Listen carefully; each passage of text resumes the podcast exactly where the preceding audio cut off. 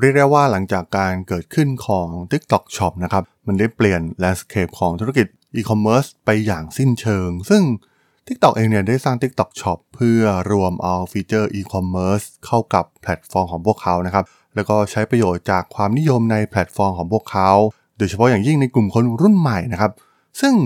มันมีข้อมูลที่น่าสนใจนะครับว่า 60%ของคน Gen Z ในสหรัฐอเมริกาเนี่ย ใช้ TikTok อย่างน้อยเดือนละครั้ง และการผสมผสานความบันเทิงเข้ากับการช้อปปิ้งออนไลน์เนี่ย TikTok ถือว่า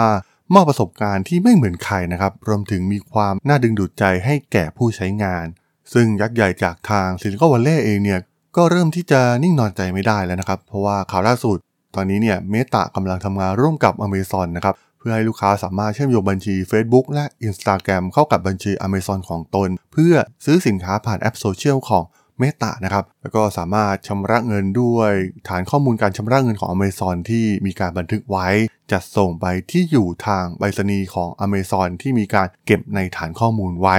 เรื่องราวเรื่องนี้มีความน่าสนใจอย่างไรนะครับ ไปรับฟังกันได้เลยครับผม You are listening to Geek Forever podcast. Open your world with technology. This is Geek Monday.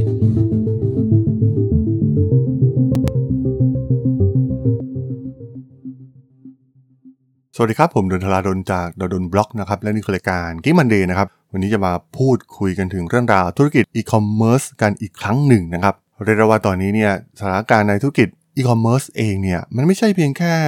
กลุ่มแพลตฟอร์มที่ทำด้านธุรกิจแพลตฟอร์มช้อปปิ้งออนไลน์โดยตรงนะครับ อย่างในอเมริกาเอง Amazon เนี่ยก็เป็นเบอร์หนึ่งนะครับ แล้วก็แทบจะผูกขาดพฤติกรรมการใช้งานการช้อปปิ้งออนไลน์ของ ผู้ใช้งานชาวอเมริกันมาอย่างยาวนานนะครับ แต่ว่าด้วยการเปิดตัวของ TikTok Shop ที่กลายเป็นกระแสไปทั่วทุกมุมโลกนะครับมันไม่ใช่เพียงแค่ในฝั่ง Southeast Asia บ้านเราเพียงเท่านั้นนะครับที่เห็นกระแสในเรื่องนี้นะครับ การทรานส์ฟอร์มธุรกิจตัวเองจากโซเชียลมีเดียคลิปวิดีโอสั้นนะครับ แล้วก็มุ่งเน้นไปที่ธุรกิจอีคอมเมิร์ซมากยิ่งขึ้นของ TikTok เนี่ยถือว่าเป็นอะไรที่น่าสนใจมากๆนะครับ เพราะว่าเขาได้ลุกล้ำไปใน อาณาเขตของแพลตฟอร์มอีคอมเมิร์ซโดยตรง เหมือนกับเป็นการพัฒนานวัตกรรมอยู่ตลอดเวลานะครับสำหรับเครือข่ายแพลตฟอร์มจากประเทศจีนเองโดยเฉพาะ TikTok นะครับเราจะเห็นได้ว่าพวกเขาได้สร้างมาตรฐานใหม่ของรูปแบบแพลตฟอร์มวิดีโอสั้น แล้วก็เจาะตลาดไปได้ทั่วทุกมุมโลกนะครับ ตอนนี้พวกเขากำลังก้าวเข้าสู่ธุรกิจอีคอมเมิร์ซแบบเต็มตัวเช่นเดียวกัน ซึ่งทำให้เกิดประเด็นข่าวที่น่าสนใจนะครับ ที่ทาง Meta นะครับ แพลตฟอร์มจาก Silicon Valley เอง คงอยู่นิ่งไม่ได้แล้วนะครับ จากการเปลี่ยนแปลงภูมิทัศน์ของธุรกิจอีคอมเมิร์ซในตอนนี้ เพราะว่ามันกำลังกัดกินเข้ามาในเครือข่ายโซเชียลมีเดียของพวกเขาเช่นเดียวกันนะครับ โดยเฉพาะรูปแบบของคลิปวิดีโอสั้น เครือข่ายโซเชียลมีเดียน้องใหม่อย่าง TikTok เนี่ยสามารถแย่งฐานผู้ใช้งานโดยเฉพาะกลุ่ม Gen Z กลุ่มวัยรุ่น กลุ่มคนรุ่นใหม่นะครับ ซึ่งถือว่ามันเป็นฐานสำคัญมาก ๆ ของแพลตฟอร์มโซเชียลมีเดียนะครับ เพราะว่าคนกลุ่มนี้เนี่ยหาก ใครได้ไปครองเนี่ยมันสามารถที่จะโน้มน้าวกลุ่มคนอื่นๆนะครับให้เข้ามาร่วมใช้งานแพลตฟอร์มได้อย่างง่ายดายนะครับเมื่อก่อนเนี่ย Facebook ก็เป็นแบบนี้นะครับนำโดยกลุ่ม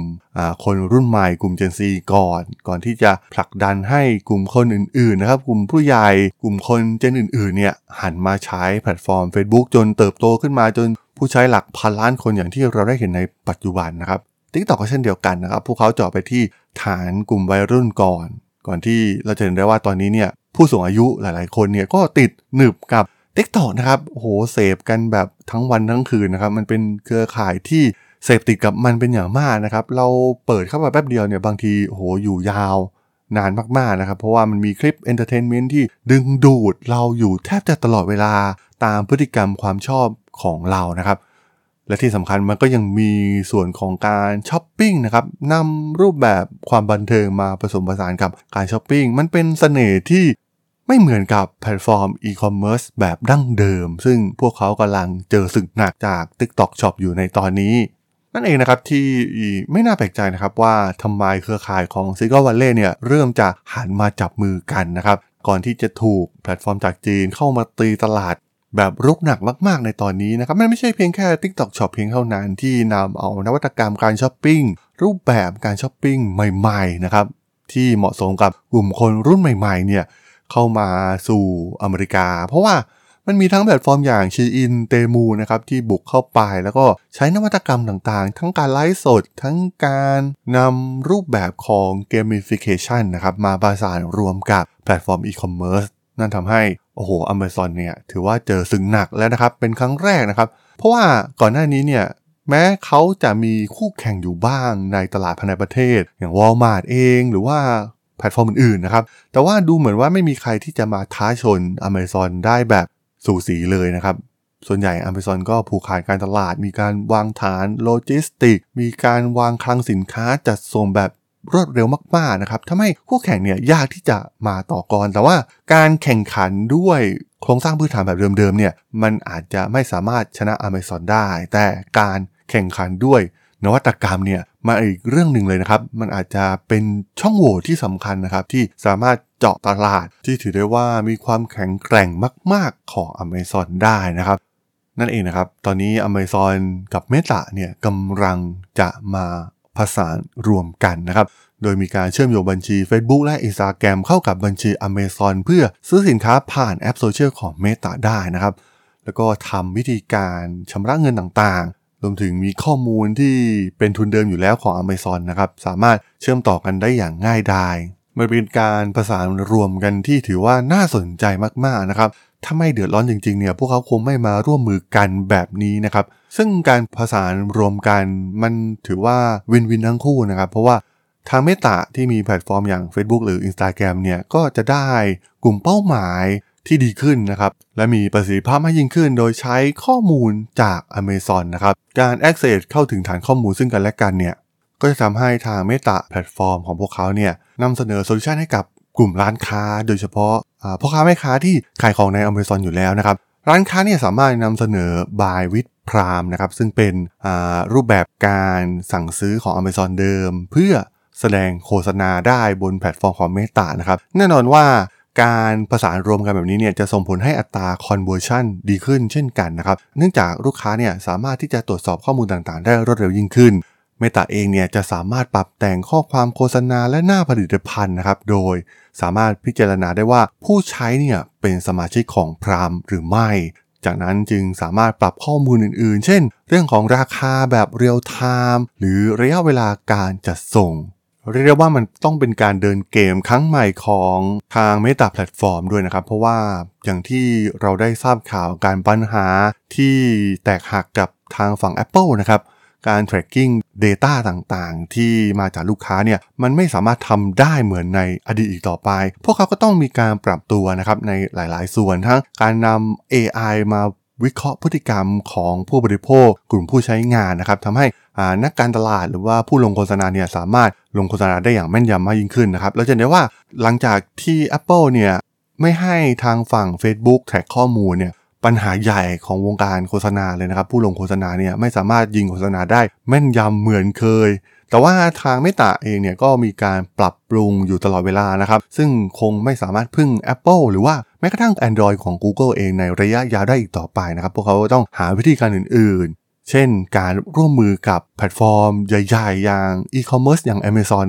ทำให้สามารถกำหนดเป้าหมายลูกค้าได้มีความแม่นยำมากขึ้นนะครับ และที่สำคัญมันก็ส่งผลดีต่อเหล่าผู้ลงโฆษณานะครับ ส่วนฝ้าฝั่งของ Amazon เองเนี่ยก็ได้รับประโยชน์มากๆนะครับจากข้อตกลงในดีลใหม่ครั้งนี้เช่นเดียวกันนะครับ เพราะว่า Amazon เองเนี่ยไม่ใช่ว่าไม่เคยสร้างแอปโซเชียลมีเดียเวอร์ชันของตนเองนะครับพวกเขาเนี่ยเคยสร้างมาแล้วนะครับ แล้วก็ปิดบริการไปแล้ว บริการที่มีชื่อว่า Spark ที่มีความคล้ายกับ Instagram เนี่ยก็ถูกปิดไป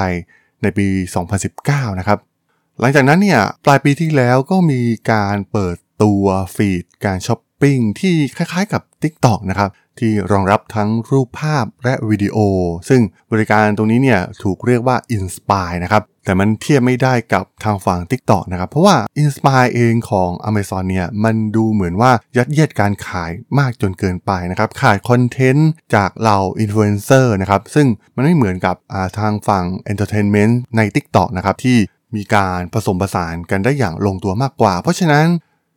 การจับมือกันระหว่าง Meta กับ Amazon เนี่ยมันเป็นอะไรที่ perfectมากๆนะครับ แล้วก็เกิดขึ้นในช่วงเวลาที่เหมาะสม ในช่วงเวลาที่ TikTok พยายามขยาย